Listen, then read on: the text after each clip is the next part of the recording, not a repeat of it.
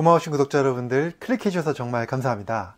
여러분들 영양제 드시면서 혹시 부작용 경험하신 적 있나요? 가끔가다 그런 분들이 계실 텐데 그럴 때 이것을 확인하는 방법을 좀 말씀드리려고 합니다. 제가 이 영상을 찍는 이유는 댓글로 이런 질문 주신 분들이 계세요. 마그네슘을 먹었더니 갑자기 배가 아프다, 복통이 생겼다 이렇게 말씀하시는 분도 계시고 또 어떤 분들은 비타민 D를 먹고 나서 피부에 발진이 생겼다 말씀하시는 분들도 계십니다. 그럴 때 저희가 어, 어떻게 이것을 구분할 수 있을 것인지 거기에 대한 방법 그와 함께 또 그럴 때 우리가 어떻게 한번 대처를 해볼 것인지에 대한 이야기도 말씀을 드려보도록 하겠습니다. 궁금하시면 끝까지 봐주시고요. 도움이 되셨다면 좋아요, 구독, 알림 설정까지 해주시면 정말로 감사하겠습니다.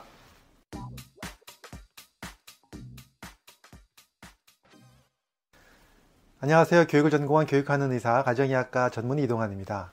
우리가 안 먹던 영양제를 갑자기 먹고 나서 뭔가 다른 증상을 느끼는 경우가 있죠. 그런 경우에 이것을 우리가 어떻게 확인하면 될까요? 사실 배가 아프거나 또는 뭐 발진이 생기거나 이랬을 때 제일 먼저 해야 될 것은 만약에 이것이 안 먹던 영양제 때문에 그런 것 같다고 생각이 드신다면 일단은 그 영양제를 첫 번째로 끊어 보셔야 됩니다. 일단 끊으시고 나서 증상이 호전되는 걸 기다려 보세요. 그런데 만약에 증상이 호전이 안 된다. 계속 배가 아프다. 발진이 안 없어진다 한다면 당연히 진료를 받으셔야겠죠. 그래서 진료를 받으러 가셔서 아마 이렇게 물어보시는 분들이 많으실 거예요. 선생님한테 이게 영양제 때문에 생긴 부작용이냐고 이렇게 물어보시는 분들이 계실 텐데 사실 의사 선생님들이 저도 마찬가지지만 그걸 딱 얘기만 듣고 판단하기가 상당히 어렵습니다.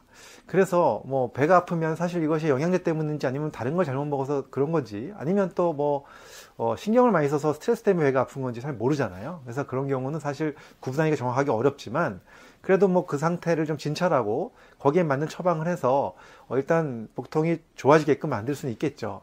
그리고 나서 다 좋아진 다음에 또는 또 피부 발진이 있었을 때도 마찬가지입니다. 이것이 다 좋아진 다음에 어떻게 하느냐.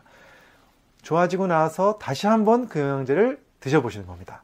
그래서 확인을 하는 거죠. 만약에 증상이 똑같이 나타난다. 그렇다면 뭐 그것은 그 영양제의 부작용으로 보는 게 맞고요. 근데 이번에 먹었을 때는 그런 증상이 나타나지 않는다. 그렇다면 그것은 아마 영양제가 아닌 다른 이유 때문이라고 생각하는 것이 맞습니다.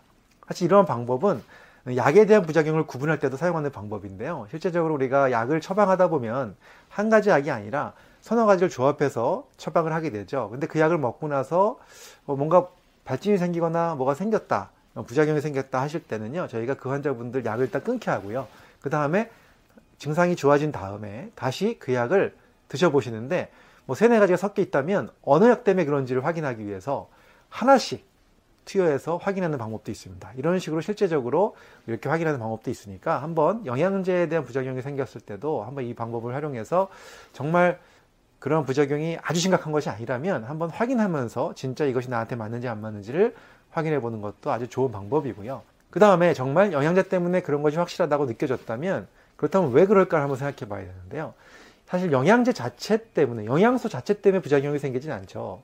비타민 D 자체 때문에 부작용이 생기지 않고 비타민 B군 또는 비타민 C 또는 마그네슘 이러한 그 물질 자체는 순수 영양소잖아요. 그 영양소는 몸에서 필요한 거고 이미 몸속에 있는 거기 때문에 그것 때문에 부작용이 생기는 것은 아니고 대부분 영양제를 만드는 과정에서 함께 부영제가 들어가는데 부영제 성분 일부가 아마 부작용을 일으키는 경우가 좀 있을 겁니다. 그런 경우에는 한번 첫 번째 해볼 수 있는 것이 제품을 바꿔보는 겁니다. 그래서 다른 회사 제품을 먹어보고 부영제가 좀 달라졌을 때 괜찮은지 확인해 보는 방법도 좋은 방법이 될 것 같습니다. 그리고 마지막으로 말씀드리고 싶은 거는 부작용이 잘 생길 수 있는 영양소 몇 가지는 좀 알고 계셨으면 좋겠습니다. 대표적인 것이 바로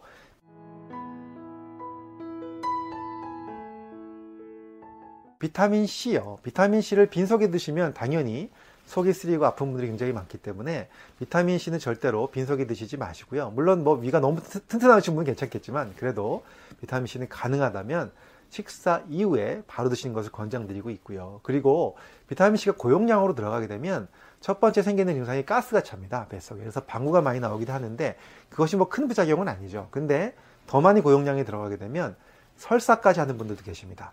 만약에 비타민 C를 고용량으로 먹었을 때 설사하시는 분이 계시다면 아 이것은 용량을 좀 줄여야 되겠다 생각하시면 됩니다. 그래서 그때부터는 설사가 안 할 정도로 용량을 좀 줄이시면 좋고요.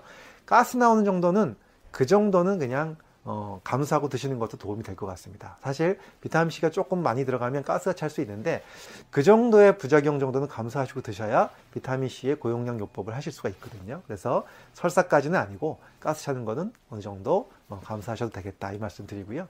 그 다음에 또 간혹 가다가 불면증을 일으키는 영양소들이 있거든요. 예를 들면 비타민 D라든가 또는 코엔자임 키텐이라든가 또는 비타민 B군을 저녁 때 드셨을 때 잠이 잘 안 온다고 하시는 분들이 간혹 계십니다.